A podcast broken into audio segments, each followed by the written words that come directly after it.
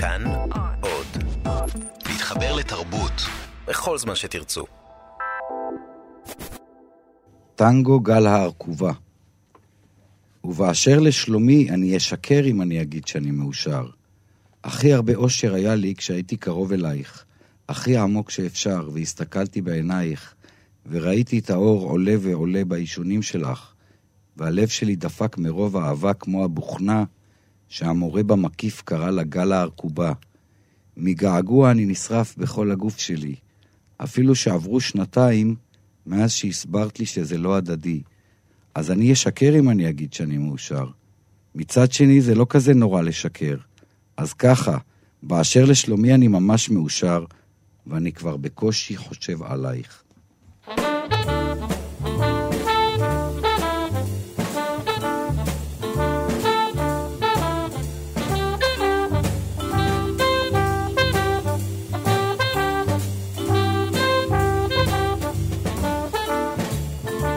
שלום וברוכים אה, הבאים, ברוכים הבאות לתוכנית ברית מילה. אה, אנחנו בתוכנית חגיגית, לפחות מבחינה אישית, אני מקווה שהיא תהיה חגיגית גם, אה, תרגישו ככה גם כשהיא תסתיים, אנחנו מארחים היום את עמוס נוי, דוקטור עמוס נוי. יש הרבה הרבה תארים שאפשר לספר, שאפשר לספר עליך לפני שנשאל באיפה, מאיפה קפץ המשורר, אבל אני קודם כל אגיד שאתה, שאתה חבר טוב המון המון שנים. נכון. אפילו חבר להתרועע במלוא מובן המילה, צריך לומר. וזה חתיכת דבר פתאום אה, לראיין אותך פה בתוכנית, ואני אשתדל באמת, אתה יודע, למצוא את הקצוות הנכונים להחזיק, ואת הקצוות שצריך לשחרר אותם, כי אני מראיין אותך פה בתור משורר. נכון, שזה מוזר גם לי. ו...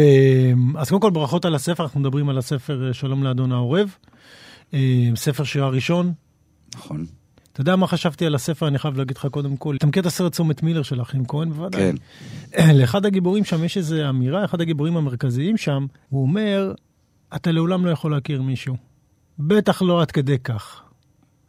והוא אומר את זה כי כל הזמן הדמויות מדברות ביניהם, מה הוא, מה אם. הוא אומר, תשמעו, אתם לא יכולים להכיר באמת בן אדם. ושמים לב שזה איזשהי סוג של מנטרה. שהוא באמת מתכוון אליו ורוצה להעביר את המסר הזה למי שהם, אה, לחברים שלו, הוא רוצה להעביר את המנטרה הזאת ולאט לאט אתה מבין שהוא מדבר על, על, גם על עצמו, כי אתה לא, לא יכול באמת להבין את המניעים שלו. ואני נזכרתי בזה כי קראתי את הספר, אמרתי לעצמי, וואו, עמוס נועה, אני לא מכיר בכלל את עמוס, בטח לא עד כדי כך. זה משהו ששמעתי מהרבה אנשים. Mm-hmm. זה אומר משהו גם על תדמיות. Mm-hmm. יש מקומות שאני, אה, הרבה פעמים אמרו לי, הספר עצוב. Mm-hmm. מאיפה העצב? Mm-hmm. אפילו בתוך המשפחה. Mm-hmm. בת אח שלי אמרה, לא יודע, היית הדוד, הדוד המצחיק, נהיית הדוד העצוב, כן? אה, אבל זה גם אומר משהו על אומץ, mm-hmm. או על תעוזה. זה לא במקרה שאני חיכיתי כל כך הרבה שנים עם ספר שירים, mm-hmm. שחלקם נכתבו, קטעים מהם, שורות מהם, או קטעים מהם, נכתבו לאורך כל החיים שלי. Mm-hmm. כן? כן, אני זוכר, בפייסבוק גם כן? נתקלתי. נכון. הפייסבוק קצת שחרר אותי באיזשהו mm-hmm. אופן, וזה גם, זה, זה אומר ש, שנתתי לדברים לצאת, ושלא נתתי להם לצאת הרבה פעמים בדרכים אחרות. Mm-hmm. Hey, רגע, אתה, אתה אומר שכאילו חיכית, באמת הייתה לך תחושה שאתה מחכה עם זה הרבה שנים? כן. בזמן הנכון? לא. אה, היה לי... אה, אה, ראשית, אני אוהב שירה מאז ומעולם, גם כקורא וגם תמיד כתבתי, וגם המון זרקתי, כן? במהלך השנים. מאז שאני זוכר את ה... או מגיל ההתבגרות. אני חולה על שירה. זאת אומרת, ב, ברמה של, כאילו, אה, הקסימה אותי שירה בגיל מאוד צעיר, זה היה מין סוד שלי עם עצמי, אתה יודע, בגיל ההתבגרות, יש לנו כל מיני תדמיות, ו... מה, אתה לירי, כמו במערכון של הגשש, מה פתאום אתה לירי, אתה מלנכולי, אתה פואטי וכולי. תמיד אהבתי שירה, למדתי שפות. מסוימות בשביל לקרוא בהם שוררים שגיליתי שאני אוהב, או ששמעתי, קראתי שתי שורות שלהם, קראתי שירים בשפות שלא הבנתי ואהבתי, mm-hmm. כן? וכולי. ותמיד השירה הייתה נוכחת אצלי בתור חצי סוד, כן? Mm-hmm. גם, בעיקר הכתיבה. ובשלב מסוים, וגם לא יכולתי לדעת, כמו שאני אומר, זרקתי. משהו שנראה לי מעניין או יפה, או מבטא אותי יפה. עברו שנים, הסתכלתי, זרקתי. לא היה לי אומץ לפרסם. Mm-hmm. מתישהו, לפני 11-12 שנה, פרסמתי קצת בשם בדוי, כמו שאנשים עושים. קצת היה לי לא נעים, אבל קצת הרחקתי את עצמי מביקורת. שלחתי, התקבל פה בכתב עת, שם בכתב עת, אחר כך בכתב עת מקוון, שירים בודדים. ו... זאת אומרת, עשית עם עצמך מין ניסוי. עשיתי מין ניסוי, כן? לא הרגשתי שהוא ניסוי, הרגשתי שאני אני חושש, mm-hmm. כן? הפייסבוק בהרבה מובנים עזר לי, מפני שיש משהו בחוויית, גם הכתיבה וגם הפרסום, בעצם אתה, אתה מרגיש כאילו כתבת למגירה. מה עשית בסוף? לחצת על return. לא שלחת את זה לכתב עת, לא עמדת על במה וקראת. לחצת, אני לא יודע. בהתחלה... זה פ... כמו מגירה פייסבוק יכול להיות בעצם. ולמרות אבל אתה מקבל תגובות. עכשיו, אחת התכונות הטובות של הפייסבוק, שדווקא על יצירה, אתה מקבל רק את התשובות הטובות. מעטים באים ואומרים לך, זה לא שווה כלום. על דעה, רק שוחטים אותך, כן? אבל על יצירה, מי שחושב שזה חרא, לא בא, כן? עכשיו, פעם ראשונה שפרסמתי בפייס, זה השיר שאחר כך דודו טסה הלחין ומרגלית צנני אה, שרה, שנקרא ימה, אז לא קראו לו ככה, קראו לו על שם השורה הראשונה, אימא, אימא סרקיני. לא כתבתי מי כתב, פרסמתי. אז אחד בא, שאל אותי, אתה תרגמת? ובא עוד אה, חבר, אה, שהוא גם המו"ל שלי בהוצאת עולם חדש, ששם יצא, אחר כך הפך להיות המו"ל, ואומר, מי כתב? אז עניתי לו גם כן באיזו התחכמות מתוך ביישנות, נוי עמוס, כאילו. ואז ראיתי, ואז לאט לאט התחלתי, ועדיין לא חשבתי על ספר ולא כלום. פרסמתי כמה תרגומים עם, מיידיש של קדיה מולודובסקי בהו, לפני שנתיים, קיבלו תגובות אה, ממש יפות. ואז פנה אליי אותו חלק שהוא המו"ל, הבעלים של עולם חדש, אמר לי, בוא נוציא שירון, תרחיב, תרגמת איזה שמונה שירים של משוררות יידיש, רובם, רוב השירים של קדיה מולודובסקי, בוא, זה, זה, זה משוררות מדהימות בעיניי, מודרניסטיות ויצריות ו, ושוברות סגנון וכולי. אמר, בוא נוציא איזה ספרון, תגיע ל-20 נוציא. התחיל לדבר איתי, איכשהו הרעיון הזה נפל. הוא קיווה לאיזה מימון ציבורי, והמימון הלך לתרגומים אחרים שיצאו של משוררות לאחרונה. ואז הוא אומר לי, רגע, אבל מה עם השירים שלך? אני רואה אתה מפרסם כל כמה זמן. אמרתי לו, וואלה, אומץ. כאילו, אני אאסוף את כולם, ואני אתן לך, תגיד לי מה דעתך. נתן, הוא אומר, בוא נמשיך.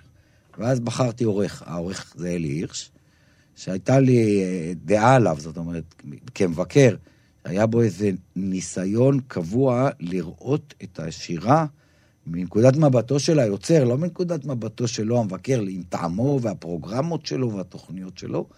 אז אמרתי, וזו הייתה חוויה יוצאת מהכלל. אה, מעבר לפה ושינוי, שם שינוי, ושיש איזה חמישה, שישה שירים שנתתי לו, מתוך ידיעה שהם על הגבול, ורציתי לשמוע מה הוא אומר, הוא עשה סדר בין השירים, הוא עשה את השערים, יש כאן שבעה שערים, ו, ו, ו, ואז גם ציירתי גם את העטיפה, אני, אה, שגם זה דבר בכלל שמעולם לא העזתי ל, ל, לפרסם ציור. כאילו פתאום התגברתי על הרבה עכבות, ואז שלחתי אותו אה, לדרך, ואז אמרתי לאיזה חברה טובה, היה לי עורב בכלוב. עשה רעש, קרקר, כרסם וכולי. פתחתי את הכלוב, הוא עף. הוא כבר לא שלי. כן. יש אנשים שיבואו, יגידו, ראיתי ציפורה בת יופי, ויש אנשים שיבואו ויגידו, העורף שלך חרבן לי על הראש. אני, זה כבר לא בידיים שלי. כן, כן. טוב, זה דבר מופלג של עצמו, אני רק אגיד למאזינים, מאזינות שלנו, הספר של, של עמוס הוא עם איור אה, אה, של עורב שמוכפל, דוד בן ארוש, שעושה הרבה עטיפות נכון. ספרים, אה, עשה גם את, ה, אה, אה, את העבודת העריכה על, על העטיפה הזאת. אתה גם משרבט הרבה ומפרסם אה, גם שרבוטים מדי פעם, ציורים וכדומה. אבל בוא שנייה אני אסביר, אנשים אומרים, אוקיי, מה הפער, איזה פער עצום נוצר לי בין אה, להכיר את עמוס כמו שאני מכיר אותו, אה, לבין, לבין מי שראיתי בספר השירה. אבל אולי בשביל זה כדאי אולי שנקריא איזה, ספר, איזה שיר מהפתיחה. מה דעתך, עמוס? אה, לכבד אותנו בעוד איזה שיר? אני? מהשער הראשון, מתאנים. שיחת אם בגן מחלקת השיקום. הערב יפה ועייף מאוד, כמוני, וכל הציפורים רוצות לנדוד. הביטה נא, הכוכבים נראים כאילו אין עליהם חיים, ורק נשאר לסגור עניין או שניים לפני שנעצום עיניים. איך נולדת?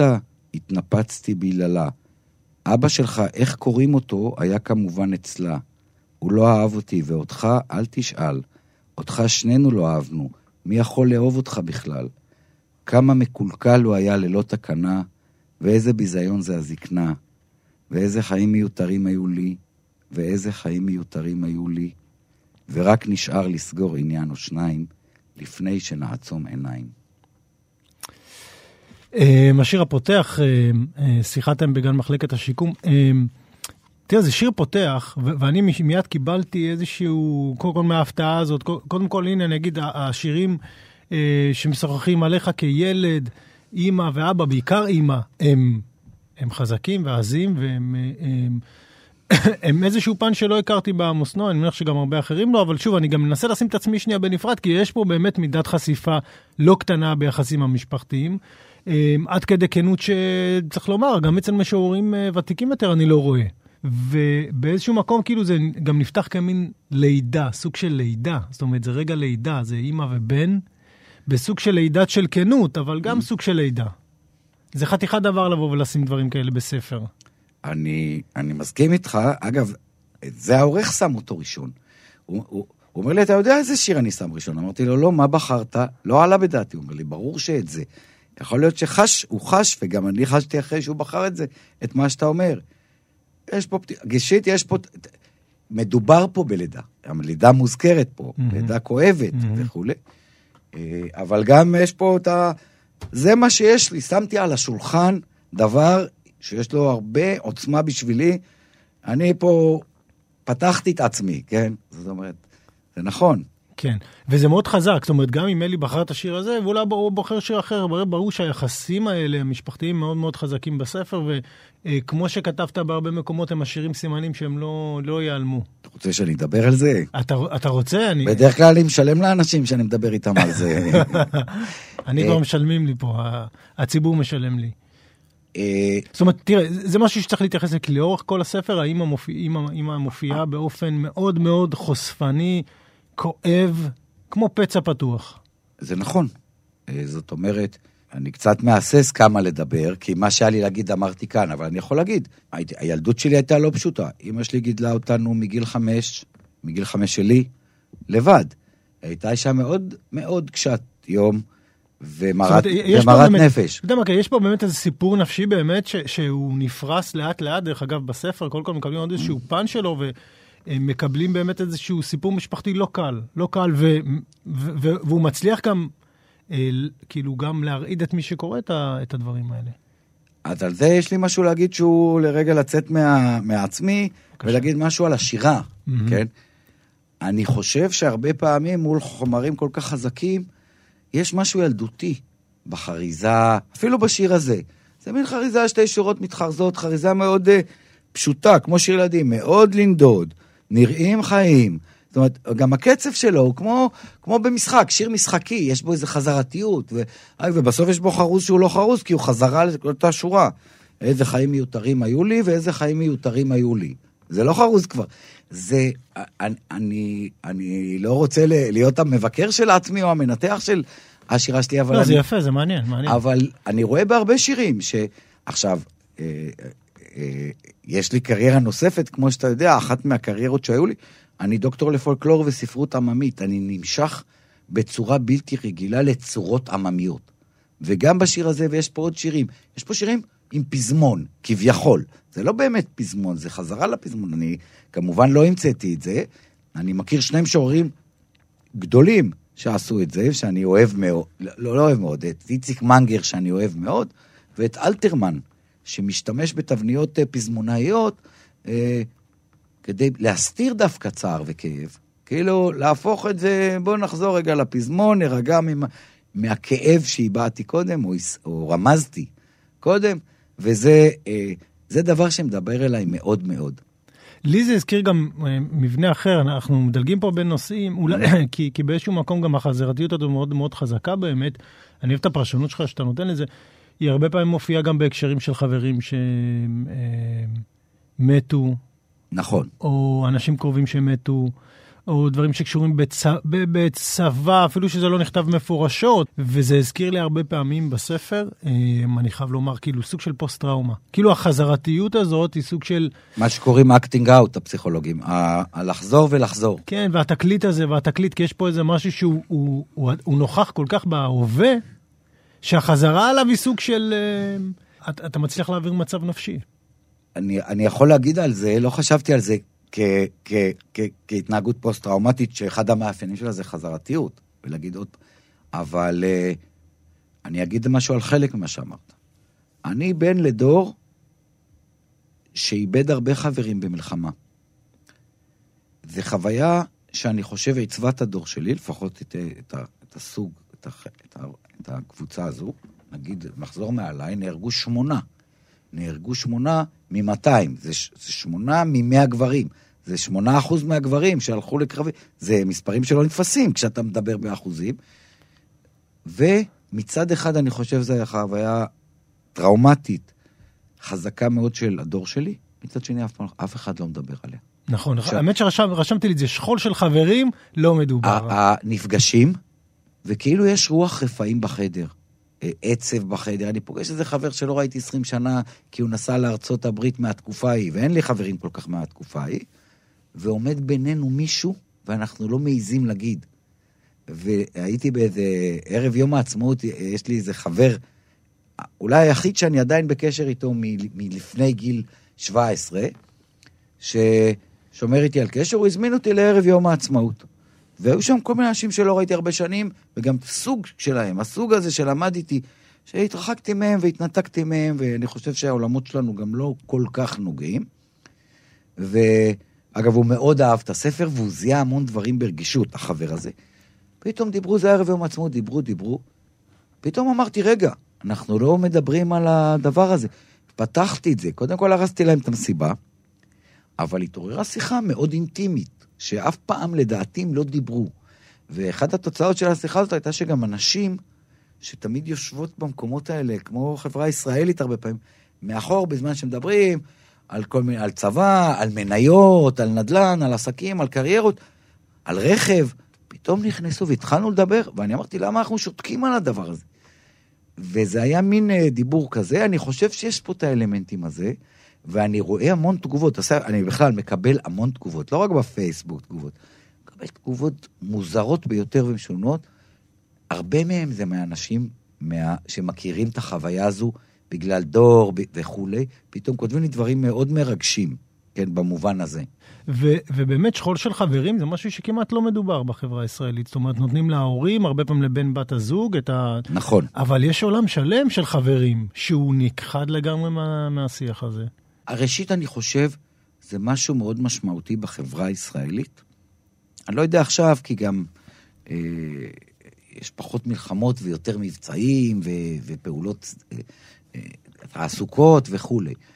אבל אה, זה משהו אה, שבגבריות הישראלית יש מצד אחד סוג של אינטימיות, אבל היא תמיד שותקת, כן? אין אינטימיות יותר גדולה אולי מחבר. שנינו יודעים שאנחנו נזכרים בו עכשיו, עברנו ליד בית של אימא שלו, נזכרנו, אנחנו לא מוציאים מילה, אבל אני מרגיש את זה באוויר, השתיקה שלנו היא עמוסה, וזה משהו, וגם איזה סוג של עצב אה, ישראלי, איזה סוג של אה, דיבור על טכנוקרטי במקום לדבר על רגש, כמו שעכשיו תיארתי, כשתיארתי את הערב ההוא. בוא לא, בוא, בוא נחסום, בוא נבנה סכר בפני הרגש הזה, כי לא נעמוד בו, mm-hmm, כן? Mm-hmm. לא נעמוד בפני אה, החברים שלנו שבגיל 19 לא ידענו כלום, היינו אהבלים, לא הספקנו כלום, והם עזבו אותנו. לא נעמוד בדיבור הזה בלי לבכות עכשיו שנה. כן? Mm-hmm. אז אנחנו מדברים, ודיבור טכני, ויש, אני כל הזמן מר, מרגיש ניואנס או טקסטורה אה, סמויה של העצב הזה. ואני רואה את זה גם בהרבה דברים, אפילו בפזמונאות ישראלית, mm-hmm. בכל, שלא מדבר עכשיו שירי שכול מובהקים, אלא דווקא באיזה ניואנסים אה, אה, מוסתרים. אוקיי, מה נקרא, אתה רוצה, אולי עשר שנים אחרי, מה נקרא, מה מתאים? טוב, אני רק אגיד, אגיד משהו על השיר הזה, mm-hmm. כי השיר הזה, אני פרסמתי אותו בפייס פעם ראשונה ביום הזיכרון לחללי צה"ל שמתקרב. Mm-hmm. ובזמן שאנחנו מקליטים את זה, ובכלל לא הבנתי. זאת, זאת אומרת, יש פה חיבור בין אה, תיאור מאוד פרטי של גיאוגרפיה מאוד פרטית וביוגרפיה מאוד פרטית שלי, נכונה. אה, או בוא נגיד ככה, זה השיר שהחבר שלי דיבר איתי עליו, הטחתי שתי חוויות שונות. אה, אחת שאחי הגדול נפצע, אחי הגדול נפצע קשה במלחמת יום כיפור, נכנס לו רסיס בצוואר וריסק לו את כל הלסת, והוא היה ב... במצב לא טוב. וגם על זה יש שיר בספר? יש שיר, לא, השיר בספר הוא על פציעה שלישית שלו, שלוש פעמים הוא נפצע קשה. אה. אה, ושיהיה בריא. טוב, אני אקרא אותו פשוט. קוראים okay. לו, אוקיי. קוראים לו ש... אני רק אזכיר, הוא, הוא מזכיר את זה בגוף השיר, אבל אני אגיד את זה עובדה. הייתה להקה שקראו לה עשר שנים אחרי, תן ייר זפטר, הייתה להקה מאוד פופולרית בדור שלי, והיה לה תקליט שקראו לו ש... S-H-S-H כזה. הייתה מלחמה, הוא היה נער. הוא זוכר את הגוף החם על הכביש הקר, איפה שהיום מחלף מורשה, ואז היה כביש צדדי. בחורשה עמדו נשים.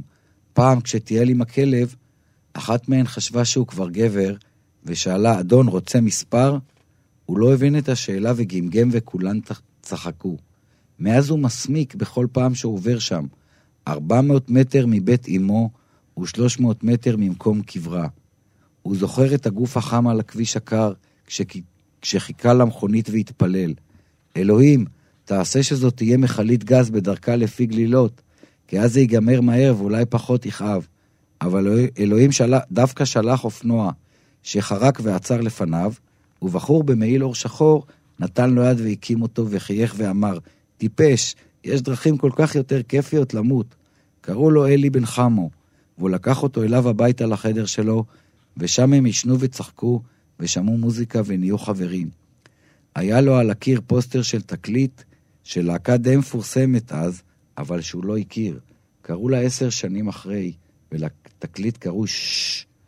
ומה שממש ממש מצחיק, מה שממש ממש קורע, זה שזה שכל כך אהב את החיים, נהרג בסולטן יעקוב פחות מעשר שנים אחרי, וזה ששכב על הכביש, ממשיך עדיין לזכור את הגוף החם על הכביש הקר, איפה שהיום מחלף מורשה, בין בית החיים לבית המתים, ולוחש לעצמו, ששש, ששש,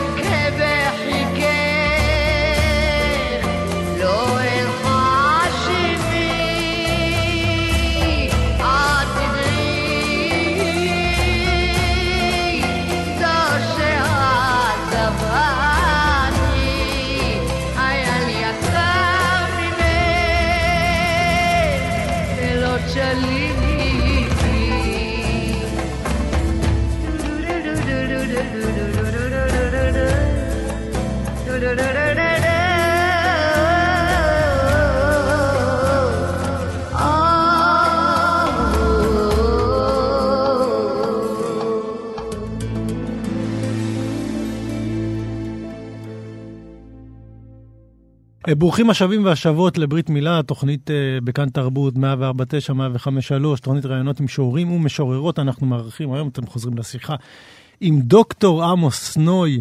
Uh, אנחנו עד עכשיו uh, לא טרחנו לספר על הביוגרפיה שלו, uh, התמקדנו בלהתחיל קצת uh, לחפור בספר, שלום לאדון, אורב, uh, שלום לאדון העורב.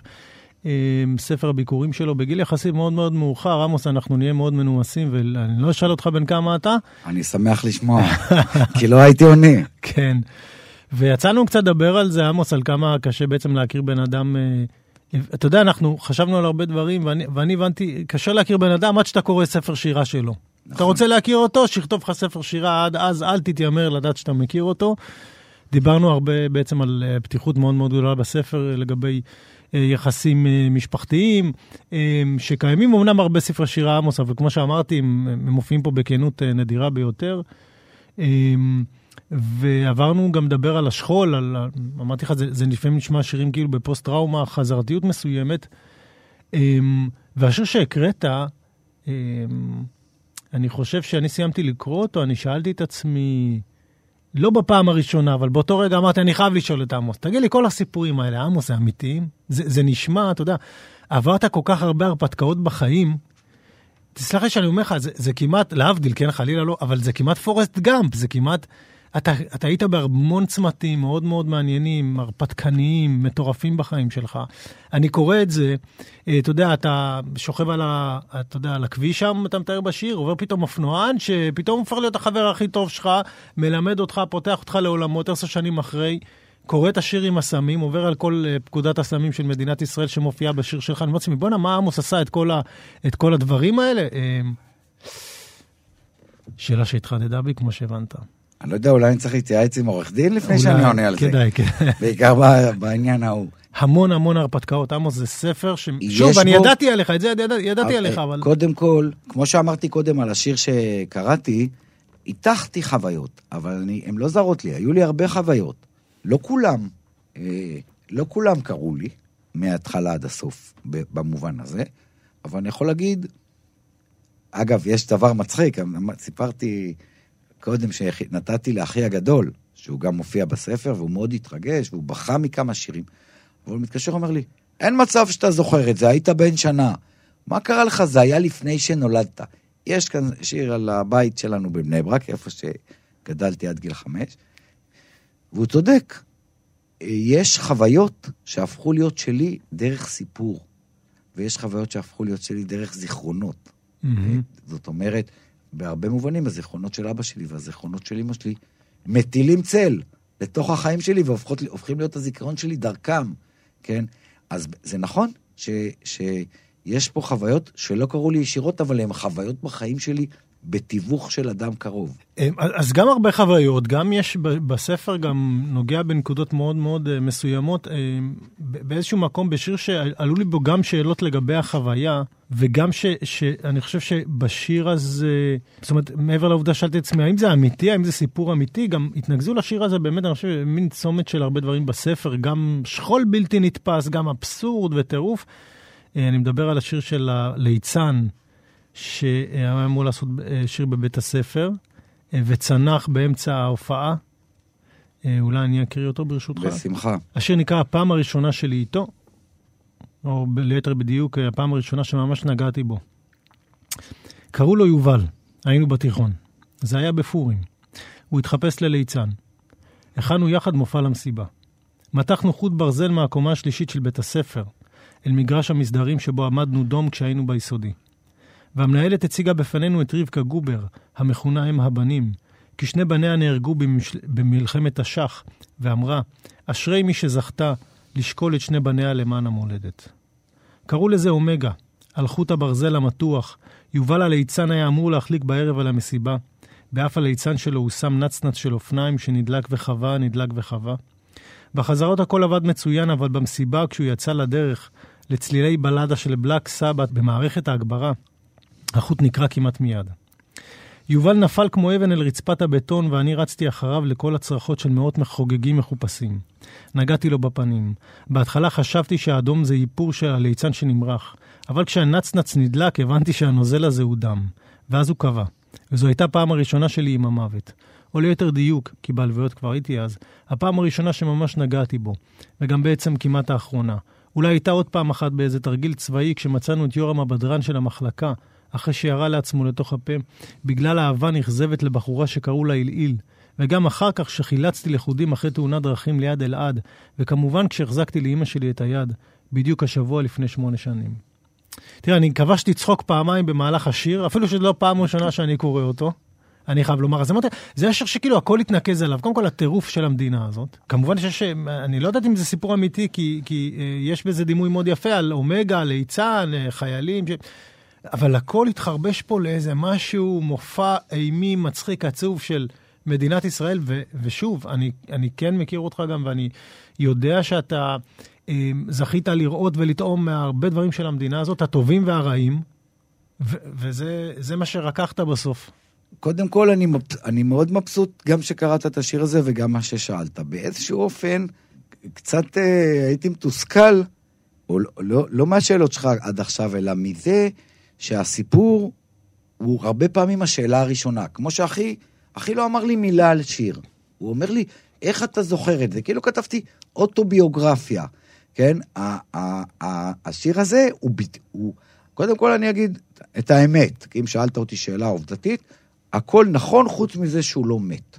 הוא נפל ושבר uh, צלעות, אגן, תאונה רצינית. כולל רבקה גובר הם הבנים. כן, זה מופיע גם בשיר אחר. נכון, וגם אה, כאילו... על האירוניה הזאת לא ויתרת. מי שזוכר את ה...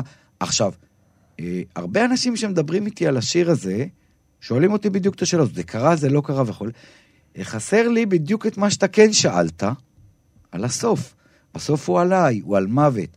הוא על מוות של חבר, הוא על מוות אקראי, והוא על מוות של אימא שלי. כן? וככה הוא מסתיים, הוא גם נכתב ביום השנה, בשבוע, בשבוע שהיה יום השנה השמיני, בדיוק כמו שכתוב שם. וגם הכותרת, שיש בה משהו אה, ערמומי, הפעם הראשונה שלי איתו, הפעם הראשונה שנגעתי בו, נשמע יותר אירוטי, מ- כן. מ- מאשר מוות, כן? והכל, אתה צודק, זה הכל פסיכי, כן? הליצן, האף נדלק ונחבא, האדום זה לא צבע, זה דם, העמדות הפנים וזה. אני לא, אתה יודע, אתה משורר בעצמך, אנחנו לא יכולים להסביר את זה. עד הסוף, אבל יש פה איזה סיפור. אגב, אני אגיד משהו על התהליך של הכתיבה.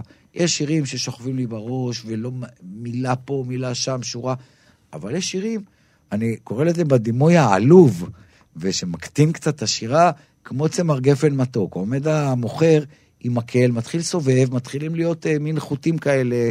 ובסוף יש לך צמר גפן מתוק. זה שיר, זה, זה שיר שדרך סיפור, או מתחזה לסיפור, אני, אני מרגיש בדיעבד, לא בזמן התכנון, לא תכננתי אותו, אני מרגיש שבדיוק כמו שתיארת, זה, יש פה משהו על קרקס ועל מוות ועל סיכון ומשהו מאוד גם ישראלי. והמקום שלך, פה בשיר, זאת אומרת, הוא, הוא, הוא מאוד אה, בולט.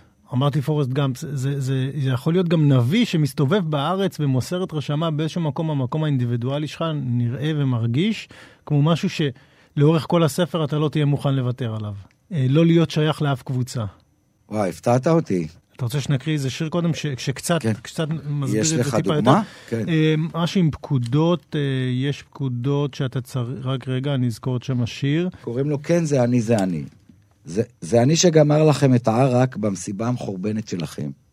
כן, כן, זה אני שאמר לבעל הבית שהוא נראה כמו זין בחליפה מחויטת כשהוא סיפר סיפורי גבורה מהסיירת או השייטת.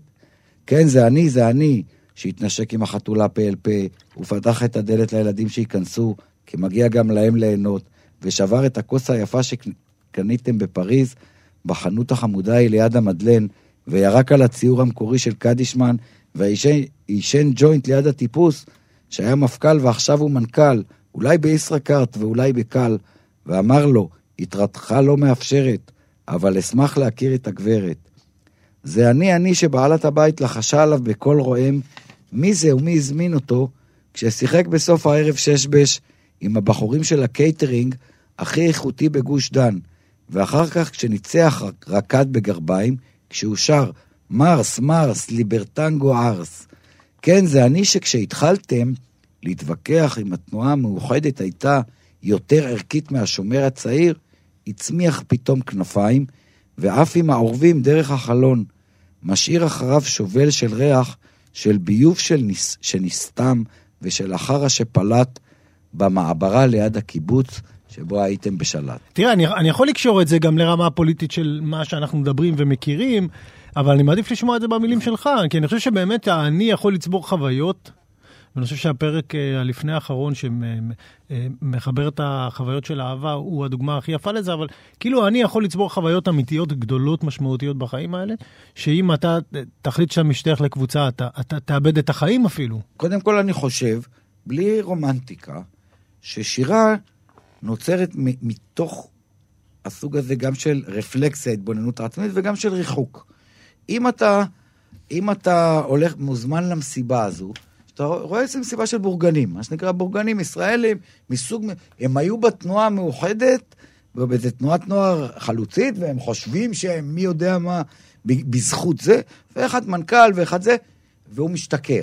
המשורר משתכר, כמו שקורה לנו בחיים, ומשתגע, ועושה כל מה שאמרו, שלא נהוג. הוא לא מנומס. אני חושב שיש, ש, שהייתה לו עוד דרך. הוא היה יכול להיות אחד מהם, אז הוא לא היה כותב שיר. זאת אומרת, ה... ושוב, אני לא רוצה איזה רומנטיקה של מקולל ומנודה, וזה, זה לא המצב, לא ככה אני מרגיש, ולא ככה אני אה, מטיף לו, כאילו, אני לא חושב שככה צריך להיות, ולא ככה אני חושב שזה המצב. אבל הדבר הזה שאתה רואה מהצד איך העסק עובד, זאת החוויה שתייצר אה, שיר אצלי. ובלעדיה באמת אתה צודק. אז הייתי פשוט... לא, הייתי מנכ"ל בישראכרט או בכלל, ולא כותב כן. שירים. כן. אתה עושה הרבה דברים. אתה עושה הרבה דברים בחיים, אתה דוקטור, נכון? אה, אה, מה התואר הרשמי, עמוס? לפולקלור? או... פולקלור ותרבות עממית. תרבות עממית. בין השאר גם הייתה לך קריירה בהייטק. בשיא ההייטק, עמוס נוי. נכון. כש... כן. בוא נגיד ככה, עשיתי תואר ראשון במתמטיקה. כן. אחר כך תואר שני במדעי המחשב, mm-hmm. בתחום תיאור... תיאורטי מתמטי. אחר כך הלכתי להייטק, עבדתי בהייטק. הייתה לי באמצע אתנחתא כעורך בעיתון, אה, עורך מדור תרבות, mm-hmm. שלוש שנים. חזרתי להייטק, הייתי שנים בהייטק, ואז עזבתי הכל, הלכתי לעשות דוקטורט מדעי הרוח בתחום הזה שנקרא פולקלור ותרבות עממית. ומתי התחלת, בעצם מתי עשית, התחלת לעשות את התואר הזה? אה, אה, חמש-שש שנים, אנחנו מדברים פחות או יותר. כן, אני שואל אותך, כי גם בתקופה הזאת התחלנו להכיר בעצם, נכון, באמצעות הפייסבוק, נכון, נכון, נכון. ואני חושב יחד עם הפוסטים שלך גם... אפשר לזהות איזה נקודת מבט מאוד ייחודית, תרבותית, פולקלורית. אה, עמוס, אה, למי שלא יודע, הוא גם אה, בנו של דובנוי, זוכה פרס ישראל, שעשה עבודה מדהימה בתיעוד חיים של קהילות. נכון? נכון. בכל, בכל, נכון. בכל העדות, נכון? נכון. תהליך שבן גוריון עצמו מאוד uh, התנגד אליו, ודיברנו על זה נכון. פעם. והנה, כל כך הרבה נקודות מבט. ולבוא לעשות שיר, uh, בסופו של דבר צריך לנקז רגש מסוים. והרקש מאוד ברור, אבל שאלתי את עצמך, האם, האם הידע והפולקלור, הרגשת שהם הם, הם בעיה, או שהרגשת שהם דווקא יותר עוזרים לך אה, להבין מה אתה רוצה לכתוב? ו... בטוח שלא הרגשתי שהם בעיה, אבל לא הרגשתי שהם עוזרים, אלא הרגשתי משהו אחר, שהסיבות העמוקות שגרמו לי ללכת ללמוד את המקצוע הזה, הם אותם הסיבות שאני כותב שירים. זאת אומרת שיש להם סיבה משותפת. וזה למרות מה שאמרנו על זרות, איזשהו עניין בבני אדם. באיך הראש שלהם. יש לי שיר פה, נצח יהודה, mm-hmm. שאיכשהו צוטט לאחרונה, כי נצח יהודה, היחידה נקראת נצח יהודה, עלתה לכותרות בגלל איזה מעשה של... אה, שהוא לא, לעולם לא ידע החייל אומר לך מדוע הוא קיבל חופשה לשלושה ימים, משהו כזה. כן, כן, אבל כן. זה, כולו דיבור מאוד, אה, שאוהב אותו. Mm-hmm. יש לו ציציות, הוא אוכל שטויות שחיילים אוכלים, הוא שם את כל התוספות בתוך הפיתה. והוא אומר, לא שונאים ערבים, לא שונאים אף אחד, ומסתבר גם בסיפור חיים. זה, אני לא אומר שאני אני, אני חושב אה, שבדרך כלל הם משוררים שיש להם גם אה, קריירה, נגיד כחוקר, באיזשהו תחום, זה לא באמת נוגע, אבל כן אותם רגישויות הובילו אותם במסלולים מקבילים. אני מאוד אוהב את התחום הזה שנקרא תרבות עממית. אני אוהב גם את התוצר. והנה, אני... והנה פתאום אתה חלק מזה, אתה תורם יצירה, פתאום יש איזה שינוי, אתה לא רק מבקר וכותב. נכון. אתה פתאום שם פה משהו, זה מוזר, אתה פתאום עובר קו, אתה שם ספר שהוא עכשיו יהיה חלק מאותה תרבות. שאתה מאוד מאוד אוהב, ואוהב לכתוב עליה. נכון, זה נכון מה שאתה אומר, לא, לא חשבתי על זה, וגם לא רק זה, הדבר שהכי גורם לי אושר, בהרבה מובנים, שאני נוגע בלב של אנשים. אפשר לדבר על שירה בכל מיני צורות, אבל אני מקבל מכתב מילד בן 16 באשדוד, ש... שמספר לי מה עשה לו שיר, או ממישהי מבוגרת שמשהו הזכיר לה. זה, זה, כל, זה אותו עורף ששחררתי, mm-hmm. כן? יש מישהו, הוא, הוא, אני, זה, זה דבר שהוא מרגש אותי. אני לא, כאילו, כאילו נתתי ביטוי למשהו שהוא גדול ממני, והוא נגע באנשים. הלשון של הספר היא מאוד אה, חמקמקה. זאת אומרת, לפעמים היא לשון מאוד מאוד פשוטה, לפעמים היא לשון גבוהה, לפעמים היא באמצע, היא מסתורית, לפעמים פתאום יש מזמורים uh, שמאוד מוכרים לי מחסידות כזאת או אחרת, uh, לפעמים גם כמזרחי, אני פתאום מזהה פיוטים שהייתי אומר בבית ספר. לפעמים יש פתאום יציאות ביידיש. יש הרבה משלבים. וגם בערבית. וגם בערבית. יש הרבה, אתה דובר יידיש, נכון? כן, גם ערבית. נכון, גם ערבית. ואתה מתרגם מהשפות האלה מדי פעם שירים. נכון. יש משלב אה, מאוד מאוד מורכב בספר, וזה מאוד מורגש. זה מאוד מורגש, אני לא אומר את זה כשאלה, אני אומר את זה כעובדה. אבל אני רוצה שתגידו את זה כשאלה, כי יש לי משהו מצוין להגיד על זה. אז תענה, בבקשה. תסביר, תסביר לנו, עמוס. מכיוון שאני כבר מקבל תגובות על הספר, ראשית, יש אנשים שאומרים לי, השפה קשה. אומרים לי, מה זה, יש פה שיר, קוראים לו משכיות לבב. מה זה משכיות לבד? מאיפה הבאת את זה? יש אנשים שאומרים, זה נורא פשוט. אתה זוכר שהיינו יושבים בחפלות? מה שרנו, מה שרנו, מה שרו בחפלות? מה יש במחרוזת של זוהר? מחרוזת צלילי העוד או צלילי הכרם. יש יודוחה רעיונאי של נג'רה, יש חנה להתבלבלה, יש חסידת סחורה, או אה, צלץ תמר, זה הסטנדרט, מה שאנחנו קוראים היום. מה זה?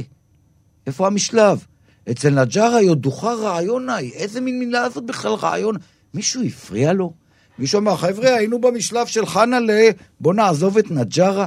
זה כל היופי. כן. ומעולם... עכשיו, מה שמוזר לי, וזה נגיד משהו חברתי-פוליטי, זה שעל האנשים שחשופים לכל כך הרבה רבדים מגוונים של השפה ופיוטיים, עליהם אומרים, הם לא יודעים טוב עברית, או הם קצת עילגים. איך הוא קצת עילג? הוא, קורא, הוא מתפלל שלוש פעמים ביום, נגיד.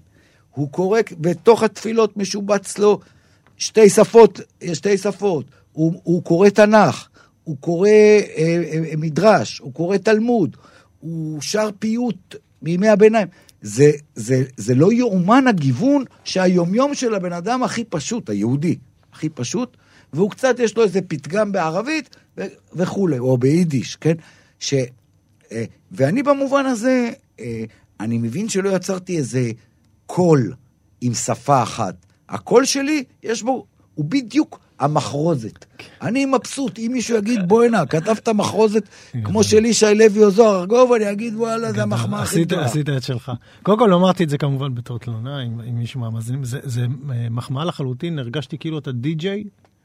שמדג'ה מה שאנחנו באמת שומעים כל היום, וזה חלק בעצם, הרבה פעמים, לא, לאו דווקא משירה ספציפית, מיצירת אומנות, זה לתעתע נכון. אותנו ולתעתע בנו. ובסופו של דבר זה גם פשוט תענוג. אולי אנחנו פשוט, אולי נקרא איזה משהו, מה אתה אומר? אולי נקרא שיר עם יידיש, שגם קשור ליום השואה, שהתוכנית מוקלטת ערב, כמה ימים לפני יום השואה. וזה שיר שיש בו הרבה רמיזות אישיות שאני לא אסביר. אוקיי. השיר נקרא, השם שלו הוא בשנת סימן שאלה, ובסוגריים יש לו עוד כותרת, די גאָלדענע פּאַווע. די גאָלדענע פּאַווע, שזה טווס הזהב, או דוכיפת, דוכיפת השחצנית, זה מוטיב מאוד מאוד נפוץ בשירת היידיש העממית ובאופרטות היידיש הסנטימנטליות וכולי. הלקסיקון לתרבות יהודית של מייזליש, שיצא בקייב שבברית המועצות, מכנה אותו אבי האופרטה היהודית, ולא בכדי כמעט עשרים מחזות, מאות פזמונים ודברי זמר, אהוב ומושר בפי העם, נולד ב-1898 ומת בשנת סימן שאלה. עדות שני, שנויה במחלוקת של אחד, לייבל אומגליק, נגר, בספר הזיכרון של קהילת ניאל לובוב, יודעת לספר. כך הרגו הרשעים את אשתו ושבעת ילדיו נגד עיניו, ואחר כך לקחו אותו למקום בלתי ידוע, שם מת בשנת סימן שאלה. אם את עיניך שטופות הדמע, תפנה אח יקר אל שמי התכלת, תראה שם ודאי חץ של זהב. לא, לא, אין זו קרן שמש המבשרת על יום של אושר. זוהי דוכיפת של פז, שעושה דרכה אליה, מהלהבות שחוללה אהבתי, מן האפר שהיה ליבי. כך כתב וכך שרו שוליות חייטים בקולומיה ולמברג, זונות יהודיות מלודג' ועד ורשה, כך שרו וכך השתתקו בשנת סימן שאלה. אבא קדוש, אני קורא בספר את ההבטחה שנתת מן הנהר הגדול ועד הים, תחת גפננו ותחת תאנתנו, אכן, קיימת אותה בחלקה, כדרכם של אלים. הנה אנחנו, בין נהרות הדם וים הדמעות, דם ודמעות של בני אדם, אך קיינה ויינשטוק ונתקיין פייג, לא תאנה ולא גפן, לא תאנה ואך תעניה, תעניה ונהי וענייה, כך בתרגום היפה של ברל ניימן, תחת גפן, גפת, וסחי, וזפת, כאן ועכשיו בשנת סימן שאלה. זה היה יידיש. השפה הזאת אה, משתמרת איפשהו, אני, אני מבין פה ושם. אתה, זה, זה היה מעשה, כאילו, יוצא דופן להכניס את זה לשירה היום. אפילו שאנחנו יודעים שפה ושם יש כל מיני אנשים שאומרים, להכניס את זה לשירה זה עוד אה, משלבים כן. שדיברנו עליהם, נגיד בשיר חלום של שבת בבוקר על כרמים, התעוררתי בבוקר בבית הוריי, שנים רבות לאחר שחרב. האנטנות על ההר הכי גבוה בגוש דן הזליפו אור ירח שאגרו כל הלילה על עץ הפקן ועל הגפנים. שקט שבת, כל העולם ישן, רק בחצר הילד פוסע ברגליים עקומות, מביט בשלולית המים. שמתחת לברז הדולף ליד בלוני הגז, שבה ראשנים עדיין מתאמצים להיות צפרדעים. בשפל גגים גגו ובמרום הרים כרמו, מתר גגים לגגו וסח לעפר כרמו.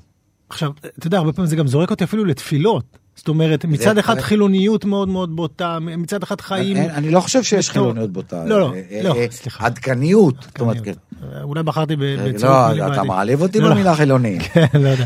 תשמע, בתור מי שחזר בשאלה, זה, זה כאילו, זה, מהנקודת מבט שלי זה נראה ככה. מצד שני, דברים שאני פעם חשבתי שלא יכולים לגור בכפיפה, אה, נמצאים אצלך באותו שיר. תשמע, אני, קודם כל אני לומד אה, פעם בשבוע, אה, מה שאני לומד, כולל תלמוד.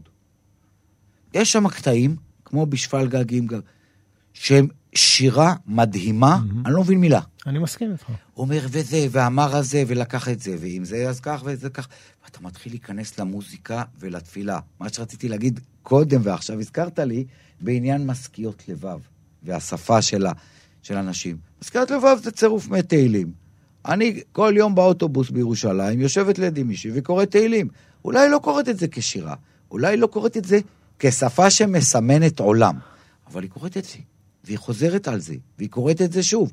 ואם היא הבינה, אולי היא קוראת את זה כמוזיקה, כפרפורמנס, כ- כ- כמגיה, כקסם של מילים שמהלכות עליה קסם, אין לי ספק.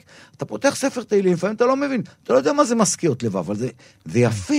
כמו שאמרתי, מעבר לעובדה שמאוד אהבתי את המשלבי לשון, גם אהבתי שזה באיזשהו מקום גם אה, מאוד מתאר, מבטא את מי שאתה.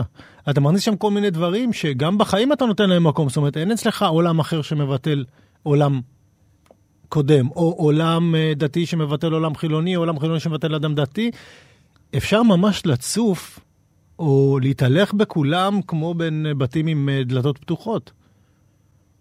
זאת אומרת, מה שאתה עושה בשירה, אתה גם עושה בחיים, וזה גם לא, שוב, זה גם לא משהו לא מובן מאליו, היום אנחנו חיים בעידן שכל אחד יש לו את השבט שלו, את התיאוריה שלו, את האידיאולוגיה שלו.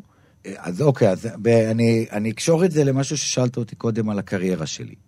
ושוב, אה, אז זה לא שהמחקר השפיע על העמדה שלי, אלא מי שאני כנראה, אני הוצאתי אה, ספר, שאני חושב שדיברנו עליו פעם, אה, הוצאתי ספר מחקר שמבוסס על דוקטורט שנקרא עדים ומומחים. כל המבוא, הוא בא להסביר שכל המגירות האלה וכל הקופסאות האלה שאנחנו באים עם ההווה כדי להסביר את העבר ואומרים, תגיד, הוא היה חילוני או דתי? תגיד, ההוא, הוא היה מזרחי או מערבי? הוא היה מסורתי או היה חילוני? כאילו, אה, מתקדם. הן לא תופסות. אני, תיאורטית יש לי עמדה כזו, אבל כשאתה שואל את זה כמו שאתה שואל, זה לא... הטמפרמנט שלי, או הרגישות שלי, או חוויית החיים שלי, מכל מיני סיבות שאני גם יכול לנסות להבין, עוד להירתע מגבולות נוקשים בין קטגוריות, ומאוד לקבל גם את המגע ביניהם, וגם כל אחד מהם לחוד, ולא בשביל שאני ארגיש טוב פה, אני צריך להגיד שהחג שלהם הוא חג של מטומטמים, ולא בשביל להרגיש טוב פה, אני אגיד... זאת אומרת, יש משהו...